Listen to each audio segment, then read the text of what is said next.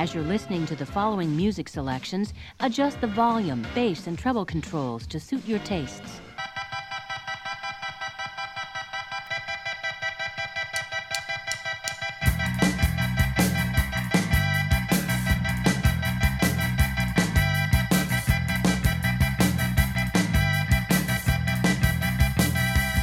On today's episode of Android's Dungeon, a guest in the studio. A mysterious stranger blocks your path. It's friend of the show, Mark Hines.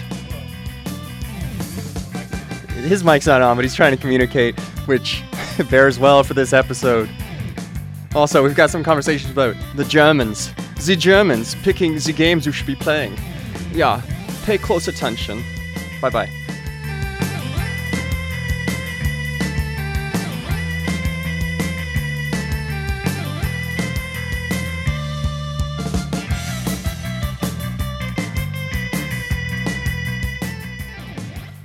Welcome to CFRU 93.3 FM, Guelph, Ontario, Canada, the world. This is Android's Dungeon, a show about books, movies, games, music, whatever has happened to me as I walked into the studio, prompting conversation. I've got Joel in the studio. Take a bow, Joel. Before the Germans get here. Before the Germans arrive. What's that from? Watch your foot. Is it Snatch? It's Snatch, yeah. It's 3 years the gun for the Germans. In case the Germans. I haven't seen Snatch in forever. It's a good movie. I used to think Lockstock was the better movie, and now I think I've switched over to Snatch. I like Snatch a lot more than Lockstock. It's a smoother, more refined. It's like the Lockstock is like it's kind of like I got in a fight with somebody about True Romance once, and I hate True Romance a lot. That's this Christian Slater and Patricia Arquette film that Tarantino wrote the script for, but it was directed by Tony Scott. And I've always found it to be an example of what happens when somebody who's not Tarantino tries to make a Tarantino movie. Did you take all of the instances of the N-word out of it? Well, I don't know. I actually haven't seen it in a while. I do know there's a Gary Oldman in Dreadlocks as like a drug dealer or something in it. But anyway, it's not a good... I hate it, but some people defend it to their dying breath for some reason. But anyway... that sounds a little bit better. This board is crazy today, by the way. Every time it's like we talk about how much we love randomness in games. I love randomness and showing up to the studio, and it's like somebody rolled eight d6s and assigned them randomly to all across the board. It's a game in itself. Yeah. How many more times do you think we're gonna have to worry about the board? The state of the board. Only once, because I'm going to smash it before I leave the studio, and then this will be no one's problem ever again. You see the big banner coming in? The banner? Banner? The studio staying open now depends on individual students coming in September and opting in. Yeah, that's what it was always going to be, right? They tried a couple other strategies. Yeah, they tried to do some end runs. We've still got the petition here. Come on in and sign. Yeah, I guess we should bring it up because I usually just say it at the end of the show. But if you value this high-quality programming you are listening to, as Mark distances himself from it, you should probably do something about it. And if you're a student, and God forbid you're listening to this station, and I know one or two people might be. I know that when I was working here as a manscaper, and I would have my little portable radio, and I mostly tuned to CFRU because the signal came in nice and clear, and the quality programming right next to the tower. But if you remotely like CFRU, you should probably think about dragging your friends out and convince them to part with, what is it, Joel, $1.50 out of their student fee? I have no idea. I have no idea either. I should probably know this. I think it's about the same amount you're giving to Campus for Christ. So well, don't make them pick between the Lord and CFRU. Yeah. That's true. Sorry, I don't want anyone to feel like they have to pick between CFRU and my main man, JC. I'm pretty sure Campus for Christ is locked in as an essential service.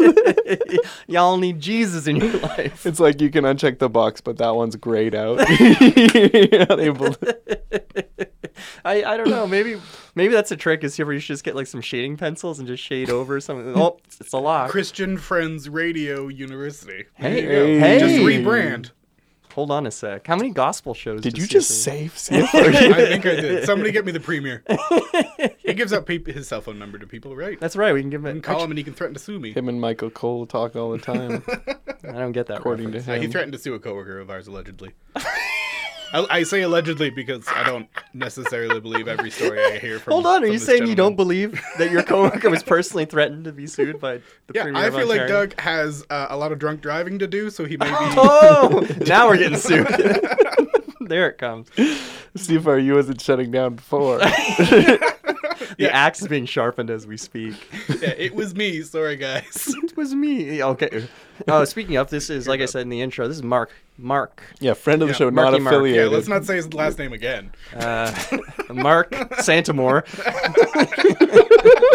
Mark Sanchez. Check out his website. Yeah. Yeah, I'm here. I've actually been on the show before and talked. Yeah. Many times. All right, thanks. Yeah, well, thanks for coming out, Mark. Yeah. Yeah, there's the door. There's the door. We'll all be following you shortly. So, Android's Dungeon, occasionally we talk about games, and occasionally some of us actually play games. Yeah. Unfortunately, I haven't had a chance to really play much because I moved. We finally found a house we moved into recently. So you've been playing Tetris. I've been playing Tetris in real life. Do you guys know what Sokoban is? Have you ever heard of that? Is it like a soup? Sort of. It's I think it translates from Japanese to be like warehouse worker or a box stacker, but it's a puzzle game from the 80s where you'd move objects around, but you have to carefully put them in certain places because once you can never pull the box back. So if you push it up into a place, you can never get rid of it again. So anyway, I've been playing Sokoban, except I can actually pick up the boxes and move them once they're in place. But that was my long-winded explanation of what's going on. So how's it looking? It's looking okay. It was grim for a bit. I may have had a slight panic attack on Sunday when I was just staring at all the boxes and I was wondering how did all this stuff get here and how did we hold this in the first place. But to be fair, I felt that way every single time I've moved. Yeah. Well, and you start to wonder too. Like you see some of these things because maybe when you're packing initially, you think, "Oh, I needed this," and then as soon as you start to put it away, you think, "I didn't need this at all. Why didn't I just throw this out? Why didn't I get rid of this? Donate it." Like it's never been easier to let people take your thing. Get rid of it. And I'm not going to go Marie Kondo on this and like if it doesn't bring me joy because that's the wrong way to look at it. It brings me joy and anxiety. I need to have them like larfleas from the Green Lantern. A little bit of comic humor for you. References. Anyway, I don't have much to contribute on this front. So I'm going to pass it right off to our guest. Hello. Mark Hines, the customary greeting of Android's Dungeon. Friend of the show. Mark Sandamore, excuse me. Corey, Trevor, Corey. Mark, what have you been playing recently? I have been playing the new Stellaris DLC, which actually got released yesterday. I got an advanced copy to write a review. It's pretty good. Hold on, stop. You got an advanced copy to write a review? Yes. That's pretty big. That's pretty cool, yeah. Okay, so this we're going to come back to that in a second, but talk about, unless you don't want to gank the page traffic for your website. Yeah, because they're not going to read it because they listen to this. There's going to be those two clicks that just push you over the threshold there. So it's pretty good. It's called Ancient Relics. It doesn't add anything too groundbreaking. It just sort of expands out the galaxy, puts a little bunch of like, those Star Trek episodes where like Patrick Stewart would be like, he goes to Risa for his vacation and ends up going on an archaeology adventure because... Yeah, that's why not. Captain Picard's whole backstory.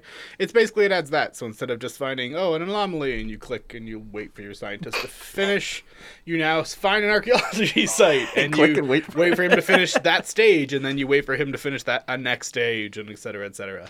But it makes the galaxy feel a little less empty, which is good. I was getting kind of burned out on the game. I've been playing it since launch. How much? I have. Oh, no, I mentioned it the other day and people laughed at me. 1,643 hours. Woo! Something like that. So would you consider yourself an elite player? No, absolutely not. Really? No, I just play it a lot. I'm not good at it or anything. But now, are there actual difficulty settings? It's been a while since they even booted it up. Yeah, so like there's difficulty settings that basically give the AI bonuses. All right, screw that. So that doesn't count. I've made it about halfway up and could comfortably play at that level. But it's like we were talking about Civilization the other day. I've been playing Civilization since the first one, and I'm still not good at it. Yeah, so. I feel the same way. There are a couple of games that I think I would say I'm a veteran, but just because I'm a veteran doesn't mean I was really good at war. Yeah, I know I'm bad. Yeah. But I know enough about the game to know that I suck. Yeah, that's an important thing. It's my fault that I'm losing. It's like a Socratic idea is like, I know yourself. I know I suck at this game, but 16, did you say 1,600 hours? Yes. How much does this DLC cost? It is $10.49, I think. And it just adds... It adds like a bunch more exploration events. Do you think it's worth it? Yeah. Okay. I mean, it's a Paradox. If you buy a Paradox game not expecting to be shelling out crap loads of money for DLC, then you're an idiot. That's how Paradox makes its money, is they sell the game, and then for the next 20 years, they release DLC. Yeah. So you can get shiny horses and new portraits for your Star Empire that don't affect anything. It just changes what sound you make. Is that real? Yeah. Remember when Josh had 100%? Yeah, so has Josh been on the show? I can't remember. Did we interview him? One time, I think. So yeah. He's an achievement hunter, and I remember when he was going for his Chivo run, restarting over and over again until he got it. Because he was looking for this very unique event where it only triggers... within a span of 100 years. And it's random whether it'll even hit. Yeah. And you, what is it, like Ascension of the Machines? Like you become, like the singularity occurs and you take over the galaxy as like a hive mind robot? Yeah, that's one of the achievements is to basically, you can go through this, there's ascension paths. So there's like biological ascension, you get to basically remake your race from scratch. Give them all kinds of crazy, like super strong, super attractive, etc. Or you can do psionic ascension, where you like basically become like super psychics that can reach into the shroud between worlds and all that. I know that voice. Yeah, we haven't gotten to D&D yet. We're getting there. And then the third one is you turn yourself into perfect immortal machines. Hmm. But I think the one that he was looking for, you had to be. Playing as a reptilian empire, you had to invade World War II era Earth. So first of all, the Sol system has to spawn. It can't be an empire. It has to be like a pre-FTL civilization. You have to be in the right age. Yeah. What did all that mean? Oh my god! So Stellaris is a game about space exploration. Yeah, it's a 4X. Yeah. But real time, which threw me for a giant loop when I booted it. Yeah, so it's pausable real time. So you tell your guys what to do, and you hit space to unpause the game, and then you wait for them to do it, and you give more orders. Yeah, just like Dragon Age. But you find little faster-than-light empires as you go around, and you can find Earth, even if you're playing as the humans, which I always think is funny. In various stages, you can find like Stone Age. You can find it after a nuclear war. You can find it during World War II. Mm. You can find them like just about to discover warp travel. So it's kind of like that episode of Enterprise, when it's Harper or Archer gets sent back to World War II and the space Nazis. When he fights the space Nazis, the gray skin guys that help out the Nazis. Yeah, I always liked season? The one with that's a good one, mostly for Paul just not understanding humanity at all, and the actress continuing to phone it in as hard as possible. Hey, now let's not besmirch the good name of I can't remember exactly right. But she acted pretty well as far as I was concerned in several scenes. Oh yeah, no, when I was a 13-year-old boy, I also enjoyed watching that television show. 13. For that reason. Last week. Wow, you never know. All right, Joel, what have you been playing recently? I got two titles that one of them I just forgot I had played, and the other one I got to try out this weekend. So the first game is Hurrah. That's not Raw. Not Hurrah. Not the WWE wrestling campaign game. Oh, yeah. I forgot about the R-A-W. Egyptian God. And then the other game, which was pretty interesting, was Mexica. Oh, not good. Mexico. Neat. Yeah. Not Mexico. Is there actually a game called Mexico? No, there is not. Maybe there is. I know there's an 18XX set in Mexico, and it looks garish. Once upon a time in Mexica. All right, so let's start with Raw, because it's a Rainier Knizia game from a little while ago. It was reprinted by Fantasy Flight semi-recently when they did kind of the Knizia trilogy. So they did Tigris and Euphrates, Yellow and Yangtze, and Raw. And I think they also, I don't know if you put, maybe one of those is incorrect, because Samurai was in there as well, and they play, maybe Raw is the one that doesn't belong on that trilogy, because what is Raw? Raw, well, it's a Knizia game, so it's a highly strategic set collection game. What is a Knizia game?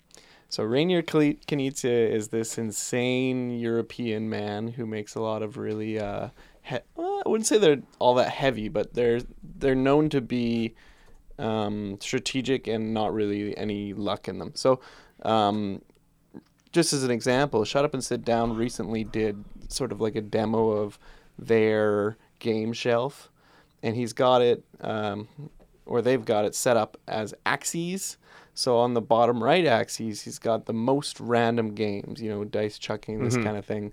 And then on the opposite corner of that, so like as different as possible, he's got all of the Rainier Knizia games. The man is prolific. I think he has a PhD in mathematics or something along those lines. And the sheer amount of games he puts out every year, that's original stuff too, combined with things of his that are reprinted over the years. They are, yeah, they did really do it. I was trying to mute Mark, put the cough button on, but this studio is so loud. Anyway, Knizia is just a legend, and some of his games, so I'm just going to read off a couple of his awards, by the way. He's won the German Game of the Year twice, 5 times the German Game Prize, 3 times French Grand Prix of Games, 4 times Austrian Game Award, 2 times Swiss Game Awards, Dutch, Danish, German, Japanese, and list of notable games. Modern Art from 1992, Medici 95, Tigris and Euphrates 97, Through the Desert 98, Samurai, Ra, Lost Cities, Stevenson's Rocket, Lord of the Rings, Battleline, Taj Mahal, Winner's Circle, Blue Moon. What's another famous? Quest for El Dorado, which we've been talking about recently. Like these names, we know them all. We've heard them all. So Ra, when did Ra come out? Ra is ancient. It's 99. The last year of gaming, that was good.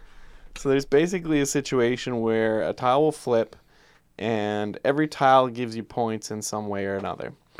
You'll either get points on this round or at the end of the game, and there's usually 3 rounds. The tile will flip, and it'll go out in the middle, and everybody gets to bid on it. So you've got 4 different number values in front of you, and you basically you pick a number value, and you say, I'll submit this. So let's say I submit 7, Jack submits 8. And Mark submits 10. Mark wins the bid. He gets that tile, but he has to put that 10 into the middle and take whatever number was in the middle and take it face down. So he can't. He's lost one of his 4 numbers. So you can basically win 4 bids per round. But you do have the option to just ignore the bid, not start a bid, essentially, and just draw another tile so that then the pool of benefits get better and better and better. It's already overwhelmed. Yeah. It's pretty quick once you get down to it, But once in a while, you'll draw a tile that breaks some of your tiles. So if you have any of those tiles already that round, you'll lose them. So in that case, you wouldn't want to win that bid. But there's also a whole bunch of tiles in there that will flip, and that just automatically starts a bid. Yeah.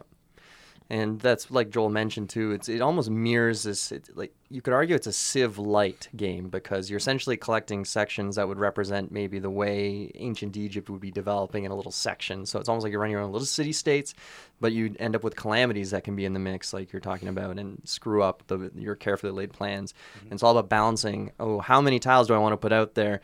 And you're thinking, oh, well, Mark put in this really good bid before, so he's not going to be able to beat me. Joel, I'm not so sure about, so I need to be pretty careful about this one. Yeah. But then maybe you pull up something, and there's no question. Now you've started the bid because you got greedy. Yeah, and the number values are all face-up, so you'll know if you are going to win a bid.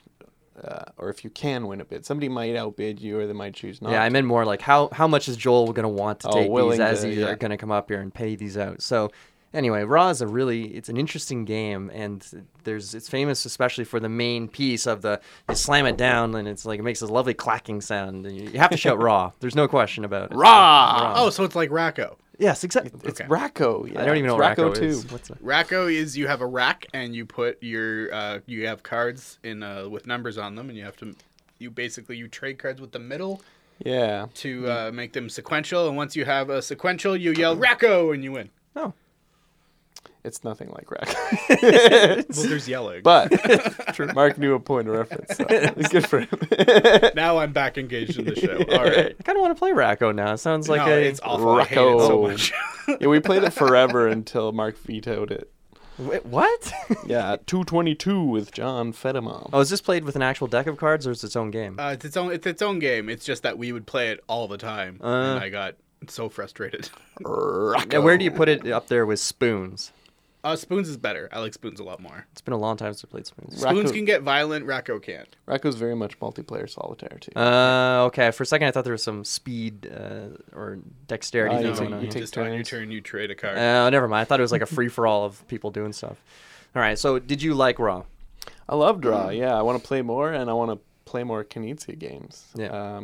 Some of the elements that made it really entertaining were there's a certain point where everybody's bid except for you, maybe, and you're the only one left, and you're just drawing tiles trying to make the pool as big as possible, but there's also those ones that are just triggering the bids that are just ruining your day.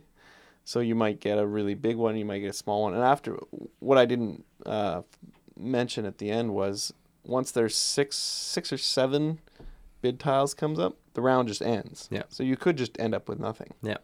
You can easily... You don't even get a bid. Exactly. You can easily screw yourself. So it's a neat example for as far as Kinitsu game goes of push your luck mixed with the auction, mixed with the set collection. And just like, let's say, Rosenberg, for example, you can kind of see where these design elements show up in other parts of his games, too. Oh, yeah. Like Tigris and Euphrates is kind of like you're doing, again, it's mirroring an ancient civilization. You're kind of building stuff, but at the same time, you're doing a bit of set collection, or you're trying to get certain amounts of certain colors. But curiously, Tigris and Euphrates does this thing with you can't just do one thing really well because your two best points you score are thrown away at the end of the game, and you have to take your two worst categories, if that makes any sense to anyone. But basically, you can't just focus exclusively on one color. You have to spread out, otherwise you're going to be in trouble. But anyway. If I were to compare it to other set collection games, which you could also call point salads, compared to Seven Wonders and Sushigo, much better. You'd call Seven Wonders a point salad? Yeah, I mean, no matter what you do, you're getting points, right? You're just getting different points. Interesting. It's definitely a neat game, and it was out of print for a while. Now it's back, so everyone can enjoy it. And yeah, pick it up. Definitely recommend. I'll give it 9 out of 11. Tiles drawn randomly from a bag? Flood tiles, yeah. All right, cool. Moving on.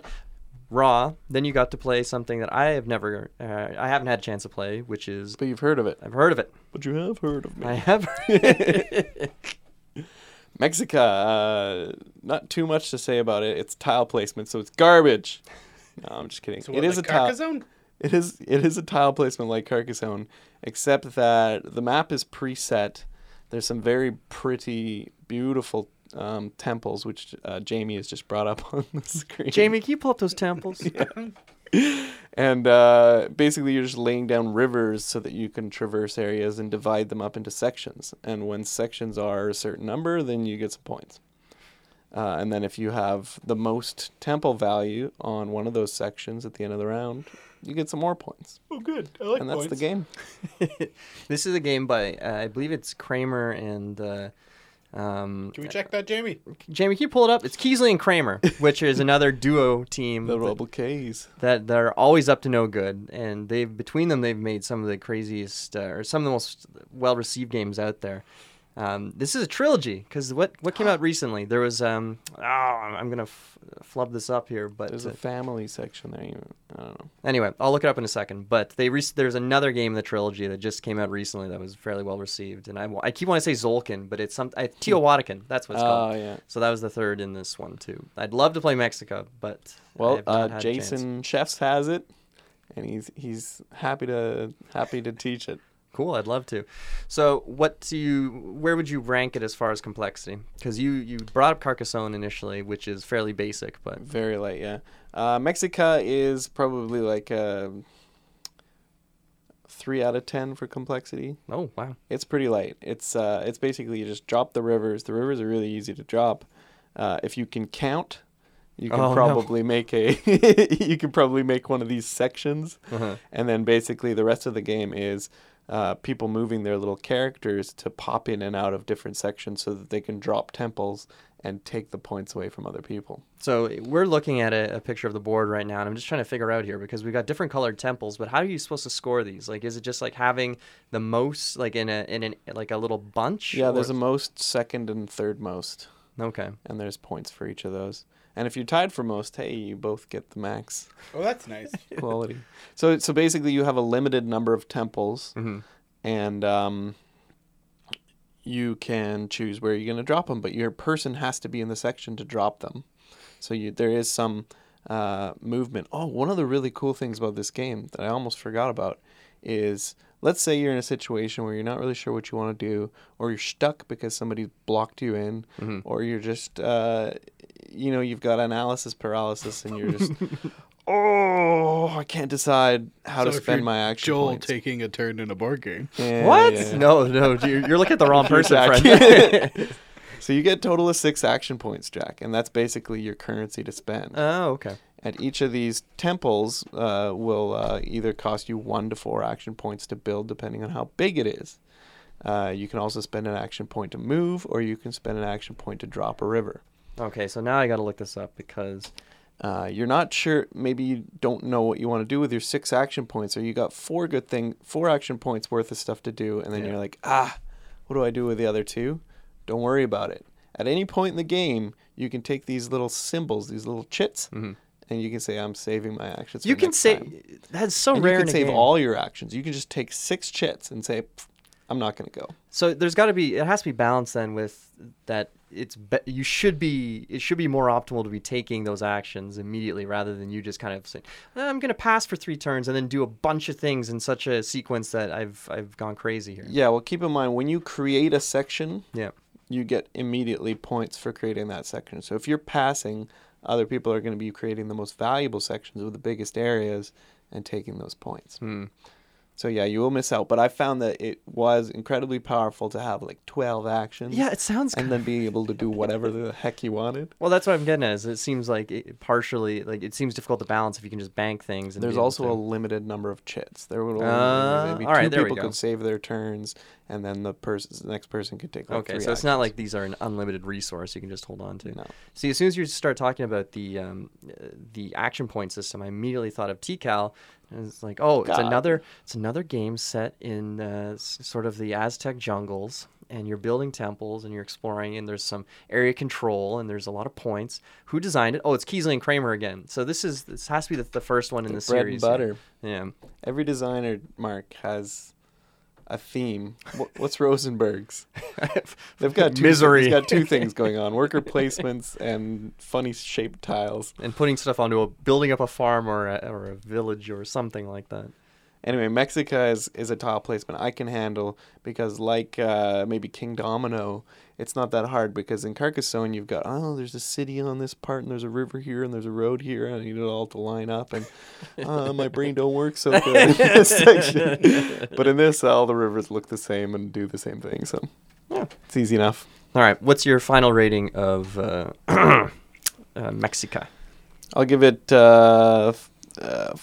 out of 7 ancient sacrificial temples. Okay. All right. That sounds good. All right. Musical break. We'll be back in a second.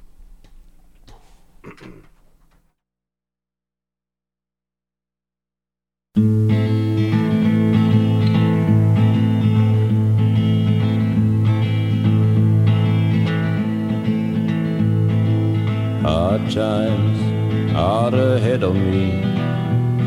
Through hard times I walked, and I guess that dreams I will never see. Even death won't bring me peace. I think I've been tired all of my life, and you've already guessed that I'll never die. They say there's no rest for the wicked, and I sure have an evil eye. There's no rest for the wicked, no rest for me. There's no rest for the wicked. Evil never sleep. You know I've died so many times that I've grown tired of the church bells' chime. The earth can't bury the sins that I've done, though living is my only crime. Cast him aside, don't cross his path, is what you'll hear when you ask about my name. And I guess that it's true that I'd also kill you, and I would even do it without shame. No rest for the wicked, no rest for me. There's no rest for the wicked. Evil never sleep. Evil never sleep.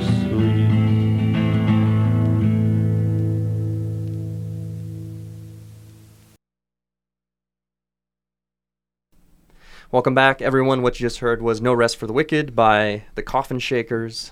The lead Coffin Shaker has his own album, or solo career. I don't know if he's European or not. A lot of his stuff seems to take place in, like, Finland, but he sounds... I guess anyone can sound like a Yank when they're singing kind of faux country twang and the right type of music. Well, like King Dude we've talked about before, you and I. Like, the spooky country guy. He's from the Netherlands. Oh, I did not know that. Yeah. Oh. Well, the more you know. There you go. Mark. Yes. There's a rumor going around. Oh, don't believe everything you hear, Jack. Oh, okay.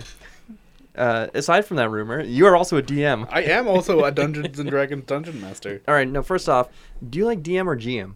DM. Is DM one of those things that's... Do people say GM because they're running different games? Because... GM is a more universal term that you can use to pretty much any tabletop, but I am playing Dungeons & Dragons. I am a DM. Yeah, because I know he hasn't been on the show, but I feel like I dropped his name, Jake, at your place of business and one of Kayla's developers. He uses GM almost exclusively. I know he plays a lot of D&D. We have very different opinions about tabletop games. He's wrong. He's wrong. I was trying to start a fight. That's what I was just looking for. But and I am smiling politely. Anyway, Mark, describe what is going on right now in the world of Dungeons and Dragons. So, like, specifically my campaign, or do you want me to talk about what Wizards is doing these days? Let's start with what your campaign is up to. Okay. And then I feel like you've got your finger on the pulse. The rapidly fading pulse of Wizards of the Coast. So we're doing a homebrew campaign, and for those of you who are like, what's that? Basically, Dungeons and Dragons, Wizards of the Coast, the people that own them, and Magic the Gathering, and a bunch of other like nerdy fantasy things. They put out official adventures. So they one of the ones that recently came out is the Hunt for the Tetra Hydra or something like that. It's a Stranger Things themed. Like it's made by Mike Wheeler, the one of the main characters in Stranger Things. I see. And it's essentially the campaign they're going on in the very first shot of the first episode. So is it using the like second edition rules or? No, it's still using 5th edition rules. But it introduces like the like Demogorgon from the show, Demogorgon. Even though Demogorgon's already a prince of hell. Anyway, I'm not going to get into that. What about Jubilex? Jubilex is a demon lord. Devils want to own your soul. Demons want to destroy the universe. This is going to come in later, I think. It is, because we're going to talk about one of the new adventures. Yeah. Anyway, so Wizards makes their own adventures. One of the new ones, Descent to Avernus, I think it's called. It's set in Baldur's Gate. That's the new one that's coming out. But the one we're doing is homebrew. I'm basing it around just a city in the world. And it's also very loosely based on Midsummer Night's Dream. So the fairies are screwing with the nobility in this town, and then they're stealing this princess has gone missing, so the party has to go find her. Okay.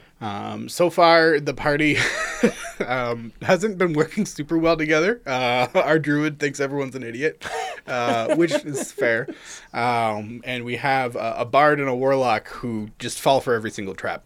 Now, hold on. When you say fall for every trap, is it because they don't care? Yeah, it's because they don't care. Okay. Like we got to a point. I made a dungeon, basically, that the theme was traps. Everything was a trap. The very first room they walk in, it's a trap. They walk down a hallway to the second one. Hey, look, there's some traps. They walk into a room. There's a whole bunch of gold just sitting there on the ground. It can't be a trap. And the druid said, wow, guys, this is obviously a trap. And then the druid and warlock got into an argument about whether or not they should open the chest. And while they were arguing, the bard opened the chest, which I thought was entertaining. It reminded me of a bard I played. Was that Greensleeves? Yeah, it was Greensleeves. And then... Later on, they walk up, they find this tree underground, and their whole thing is they went there to go find some flowers. The tree has flowers all over it. And the party's like, oh, of course, this is clearly what we're looking for. This spooky tree in the middle of a grove underground that shouldn't be there.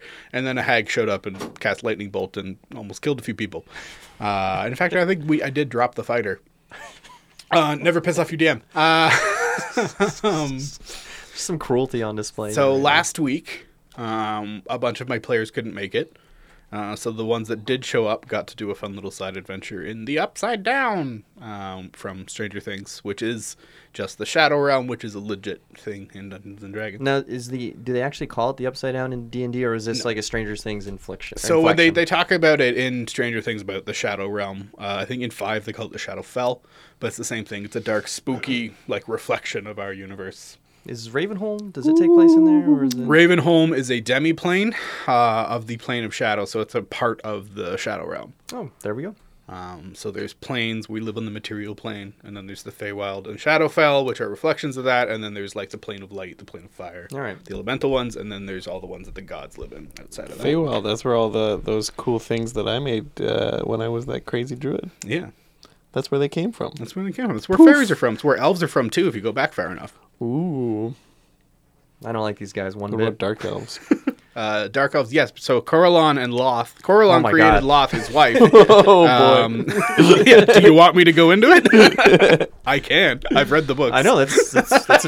I'm intrigued now. So Corellon was the original elf. He was the god of the elves, and he got lonely, so he created himself a wife. That's Lolth.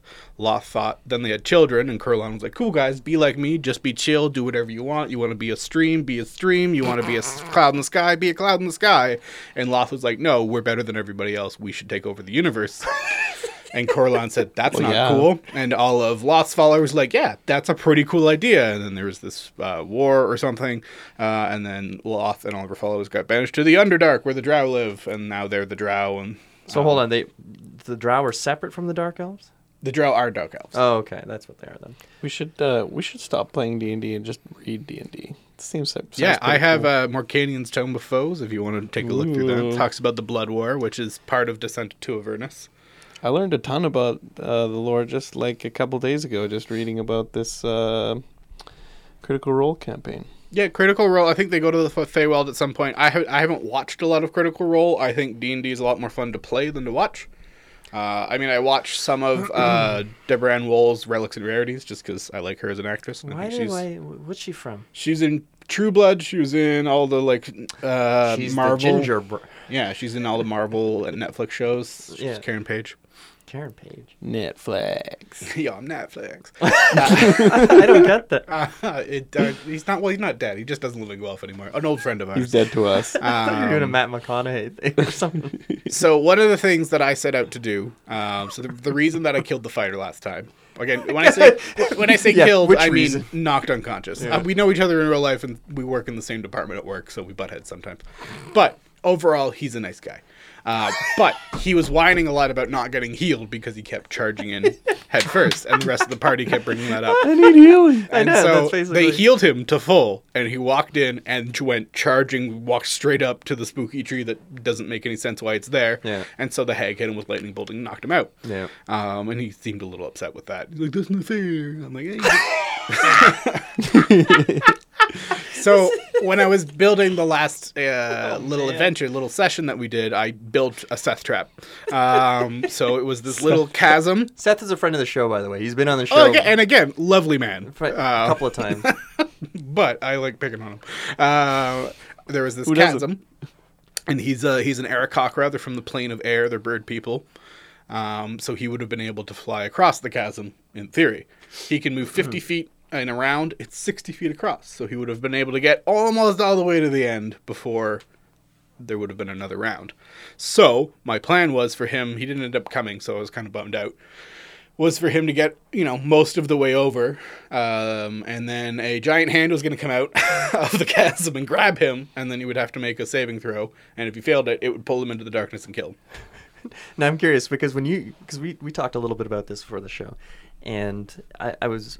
To me, it seems like a failure to, like, it's why did you not know there wasn't a hand under the pit to grab you to drag you to hell? It's a little Deus Machina. Yeah, yeah, like I had, like the idea was that there was like billowing smoke coming out of it and everything. It looked spooky. So I wanted to describe it as foreboding as possible. You're trying to make it so that you shouldn't fly across this. Yeah. If you're flying across this, it's a bad decision. So in that same area, there is this ruined tower, and basically this little part of the dungeon adventure, whatever, was essentially, hey guys, don't you wish your fighter and druid were here? So there was a doorway covered by rubble, and none of them had the strength to move more than one rock at a time, so it took them like an hour. Oh, that's not bad. And then once they did, they realized none of them could fit through the door because they were all too tall. I'm like, right, you have a gnome who can turn into even smaller things. Wouldn't it be great if they were here? Oh, so hold on. So the who was missing from the session? So the fighter and the druid. All right. So our big Aarakocra and our gnome, and they did eventually take a very long time and clear the rubble and then widen the door with their weapons. Oh my god. Yes. So then they reached the second very obvious trap, which was a glowing chest in the middle of this tower in the middle of the Shadow Realm, and they opened it. Now, if I can interject. I've heard Victoria and Stefan both describe all of these scenarios and the traps involved, and both of them believed very firmly that there might as like they didn't actually say this, but the way they described it was basically you could have just put a sign down and said, "By the way, this is a trap, but do whatever you want." Yeah, they did it.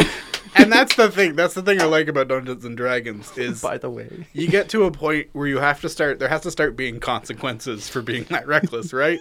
Yeah. So our warlock Stefan opens up the chest and finds this big bejeweled glowing skull, and he has this little ring that a thing is trapped inside that talks to him, and it told him to throw it into the chasm. He's like, "That's don't just pick up the spooky skull. That's stupid. Get rid of it." And the rest of the party's like, yeah, we should probably listen to him. That looks spooky. No. He took it with him. So they move on. They go through a couple more doors. They advance the plot a little bit. And then they come on to this just field of bones.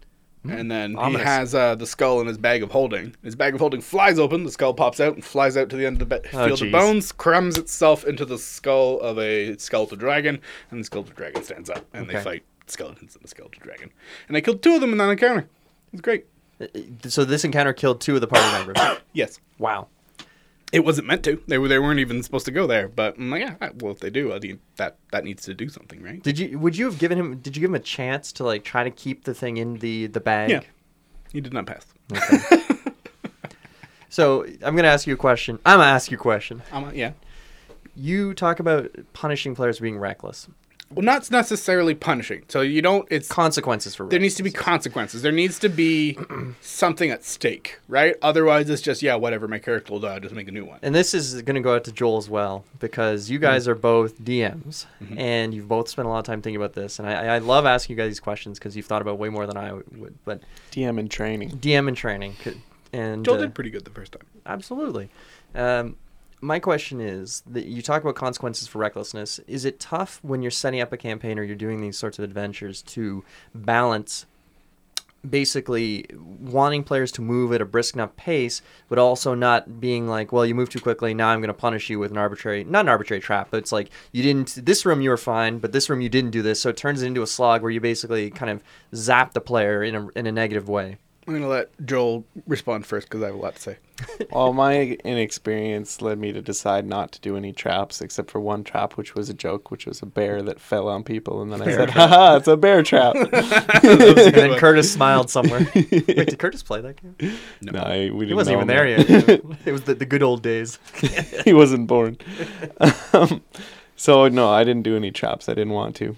But was it for that reason, or? I just didn't know how to operate them. Okay. I'm trying to call out things that I'll do badly, like being part of a war. Remember trying that? It was a neat idea. It just didn't. I don't. Like, yeah. We can all agree it mechanically needed a bit of work, but I liked the idea of it. Yeah, I liked the idea too. I don't think you should ever punish your players for being smarter than you. Like if they figure out something, or if they do like to handle a combat situation really well and tactically, I think you should be perfectly fine. That being said, you do want to remind them that they are not unstoppable killing gods at some point. Cool. Which was basically what I wanted to do this week, because we had Like, their very first encounter, they went up against goblins, and they're, like, level 5 now. Goblin, you can... unarmed rogue can kill goblins at level 5. So it basically gets to a point where you don't want to punish them for doing well or anything like that, but you do need to put the fear of God into them every once in a while. And I like with the group that we play with, usually a lot of the people get really attached to their characters. Okay. Once they start, you get a couple sessions in, people like, hey, remember that time I did that thing? Mm-hmm. Like, for instance, this time when they came up against the goblins, the bard turned herself invisible, or themself. I can't remember what gender the character is. And went up and turned themselves invisible, walked up behind a pine tree, shook the pine tree, and then used a spell to make their voice boom out and scare all the goblins. And it worked. The goblins rolled really poorly. And I'm like, hey, that's cool. You got inspiration. Mm-hmm. But like, there was getting to a point, like I remember when we were doing Storm King's Thunder, that official campaign we did, where Joel was just unstoppable. So I threw 2 dragons at you. And Joel didn't have to die that round. I killed one dragon. You killed one dragon, but did not stop to get healed before you tried to kill the next one. But it was very clear that everybody wanted me to die. Yeah, you role-played a rude, racist noble quite well. That was well-hated. Well-hated, that's a good way to put it. All right, so how do you feel the campaign is going so far? Because this is, the one coming up is going to be, as you described, the penultimate session. Yep. Which means one more left. What do you think so far? I think it's gone pretty well so far. We have at least one player that's never played D&D at all, and 2 other players that have never played 5th edition. Brent, our cleric, has gotten very into it and now wants to do Ghost of Saltmarsh and all this other stuff. He also, like, he is a Warhammer and Magic the Gathering person, so he has crap loads of dice.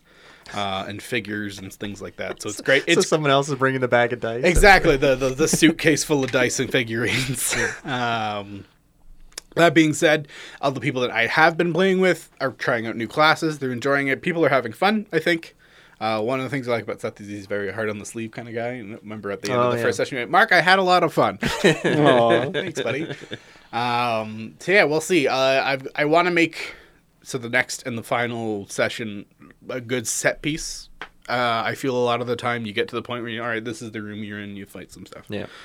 So I'm trying to do. I was talking to you guys. I don't want to put it on air in case anybody listens, but don't worry. Hopefully the next set piece is good. I've done a number of callouts to older campaigns. So they meet a paladin at one point. Wait, stop. What did you say? Callouts to Roder? Callouts to like our previous campaign. Oh, okay. So Flashback. They ran into this paladin that had been investigating this curse had been put on a woman that if anyone spoke her name, they suddenly would spout horrible racist stereotypes. Yeah. Afterwards from that.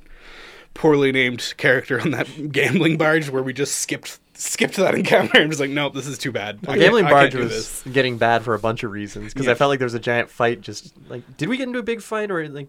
You didn't get into a big fight. You ended. I pushed you guys through the door you were supposed to go through. No, that's right. Then you beat up the guy you were supposed to beat up. That was a weird.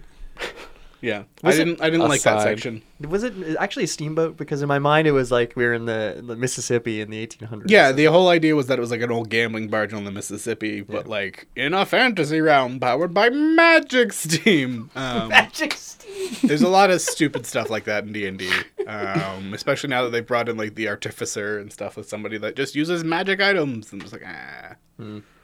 But I don't know. It's going well. The players are having fun. I've introduced Nilbogs to the campaign, which are just my favorite creature ever. They're goblins spelled backwards. If you want to attack a Nilbog, you have to make a charisma save, and if you fail it, you spend your turn talking about how cool Nilbogs are. They all hate Nilbogs, and every time I trot one out! I'm Stillbog! I'm Philbog! Are these your own creation? No, Nilbogs are real. They're, they're official. Like, they're in Morcanians or Volos, like something like that. Okay. But I read them, like, that's the dumbest thing I've ever heard. And then, like, I started reading more of their traits and stuff. I'm like, oh, it's a goblin that you have to succeed on a charisma save even just to hit him. Yeah. And if the first time he gets hit every round, he can instead take 0 damage and heal instead. All right, another question for you two, because, and I think I know the answer, at least for you, Mark, but I'm going to ask it anyway. When you're setting up these campaigns, especially these homebrew ones, because obviously with the book, it's like put in these monsters because this is what we're telling you to do. Yeah. But when you're doing a from scratch one, do you like to put enemies in a place or monsters in a place because you think they're cool? Or do you like putting monsters in a place because they're more thematically appropriate? And I'm sure there's a mix, but which one do you lean toward when you're designing? Definitely cool. I think goblins are cool, especially in the Dungeons and Dragons setting. I went off the other day.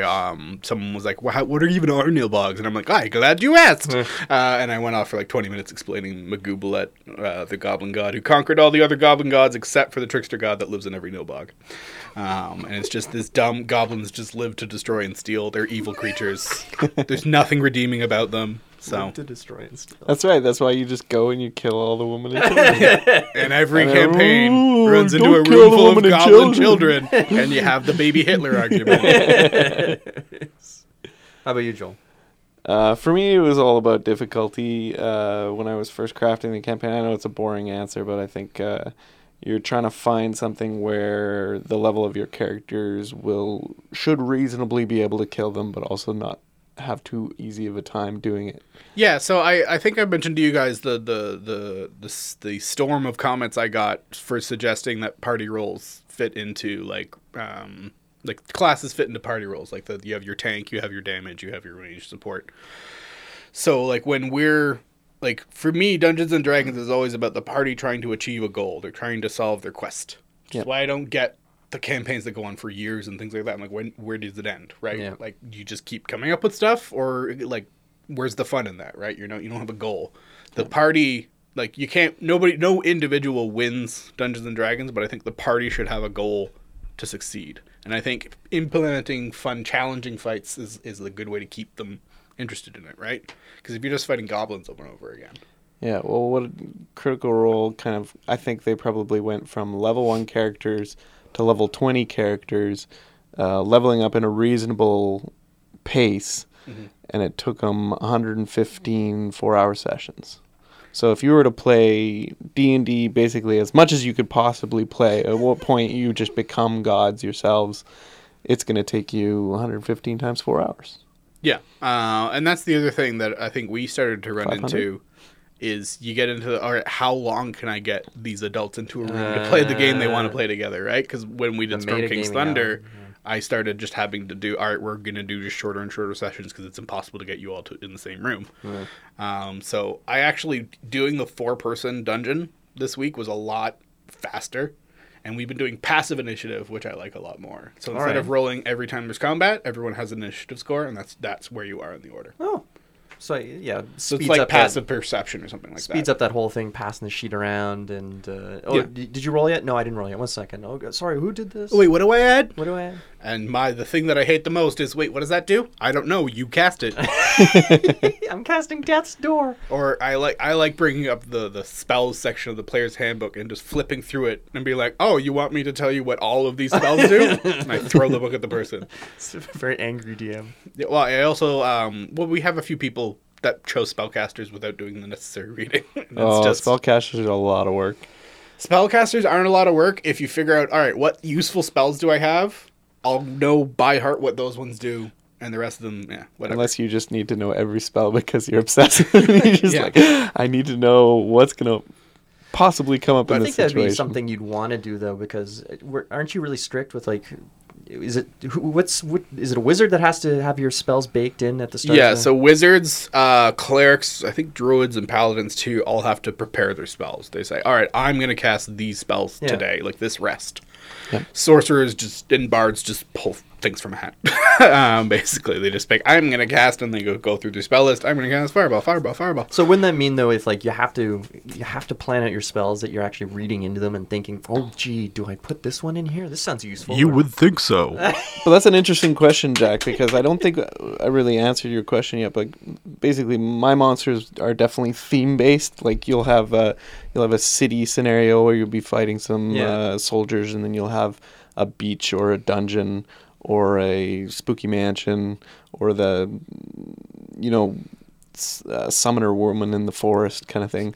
And so all of those will take monsters with special strengths and weaknesses. And if you were a good player character, you'd probably, well, first of all, the DM would probably have to tell you beforehand, maybe before even the session, what's coming, as far as like the session ends with some information about what to expect. Yeah. And in that case, you can come to the session with preparation, considering that you might be fighting counter spells, or you might be fighting against undead, and then you might want to prepare some, or at least like get through anti-undead spells. Depending on how organic you want to make it too, whether like you explicitly send an email out before the session saying like, oh, I like the idea of the refresher of the event, like too. Here's the story so far. Yeah, we did a refresher I think when we were doing Storm King's Thunder. Yeah. I do at this point because one of my favorite things that has come up this time is every time they meet a new character, like, oh, who are you? Like, oh, we're some adventurers. We're looking for some chick. And they all look at each other. They all forget what they're doing. No one knows anything. So what I like doing is having an NPC with them. And then just mean? Like, oh, yeah, we're looking for some chick. Yeah, we're supposed to see some wizard girl. What I like doing about, like, giving the hint and everything. So I always like to have a group chat through Slack, Facebook, Hangouts, whatever. Yep. And then before, like, as I'm building it, like, I don't know if, Joel, you did the same thing, but I would, like, Google the monsters and, like, setting stuff. And every once in a while, I would just, all right, here's a preview for next week. So for next week, I sent them a picture. All right, here's this mountain. Mm-hmm. Here's a silver dragon. Here's a green dragon. That's the theme for next week. Yep. And then I might have sent them pictures of kobolds, but if I didn't, then I'll do that after the show. All right. Well, this was a good little chat about D&D. I think it's fascinating because it sounds like you really are into this, and it's probably like my favorite thing I have as a creative outlet. Like I play music, I play video games and stuff, but playing Dungeons and Dragons is a lot of fun. Excellent. Well, hopefully when it's over, we can get you back in and have like the debriefing of the session and see what you liked, disliked, what you would change, add more of. And go from there. But more Nilbogs. I haven't even fought them yet. I dislike them. Have you ever seen there's that clip from Troll 2 where the kid realizes he's in the town of Nilbog and he's like, that's goblin backwards. I've never seen every Troll 2. Time. Don't save your time. I've just told you the best part of the movie. Every time the Nilbog shows up, we play that clip. So it was like when you would cast Shatter, Joel. We would play Shattered by the Rolling Stones. It's a good gimmick. Mm. All right, 9 minutes of the show. We hinted at the Germans arriving, and we're going to do a quick little breakdown here of the Spiel des Jahres nominees for the year because there's really not much to say. Mark just pushes his mic away and goes on his phone. Goodbye, Mark. Because the kids ones I don't care about. So what's out there besides Wingspan that we know? There's Carpe Diem. Yep. And I forget the middle one, but it's really only there are two games that are up there that are going to be the ones people are talking about. Wingspan's already talked about a lot, and Carpe Diem's been out for a while, and I don't think being given the Kinderspiel des Jahres is going to make it any more popular personally. Yeah. But well, unless it wins. Do you think it's going to win against Wingspan? No. Wingspan's controversial. It's in the bag. And there's not much time left, so we're just going to quickly say Wingspan is that game by Stonemaier Games that is it's on the bandwagon that Terraforming Mars brought back to life, even though other games have been doing it for a while. And Gizmos did really well, and everyone else is doing now, which is the Tableau Builder, except it's set with pretty birds with eggs and themes, and the artwork's pretty. But nobody can get it. Nobody can buy a copy. You can, I think, if you feel like shelling out a bunch of cash, you can buy one on Amazon from nefarious people. But and if you want to see some very angry, wealthy people, look up Jamie fighting with retailers and retailers fighting back against Jamie. Yeah, Stonemaier is not endearing itself to some people, and there's the Stonemaier Defense Force, which is real. People, I've never seen so many people. SDF. STDs, that's the better one. Anyway, did you say SDD? Yeah. No, okay, I like STD, but that's whatever. But Wingspan, it's the biggest game that nobody has ever played. So yeah. that's wait for August. Our review is pending. Yeah, so I think May or June. I think the second wave might be coming to Board Game Bliss, but you never know. Anyway, I'm Jack. I'm Joel. I was Mark. Thank you for listening. Support the station. And you know what? We'll try to get Mark back as soon as possible. He's a good guy. Yeah. Really good guy. Have a good day.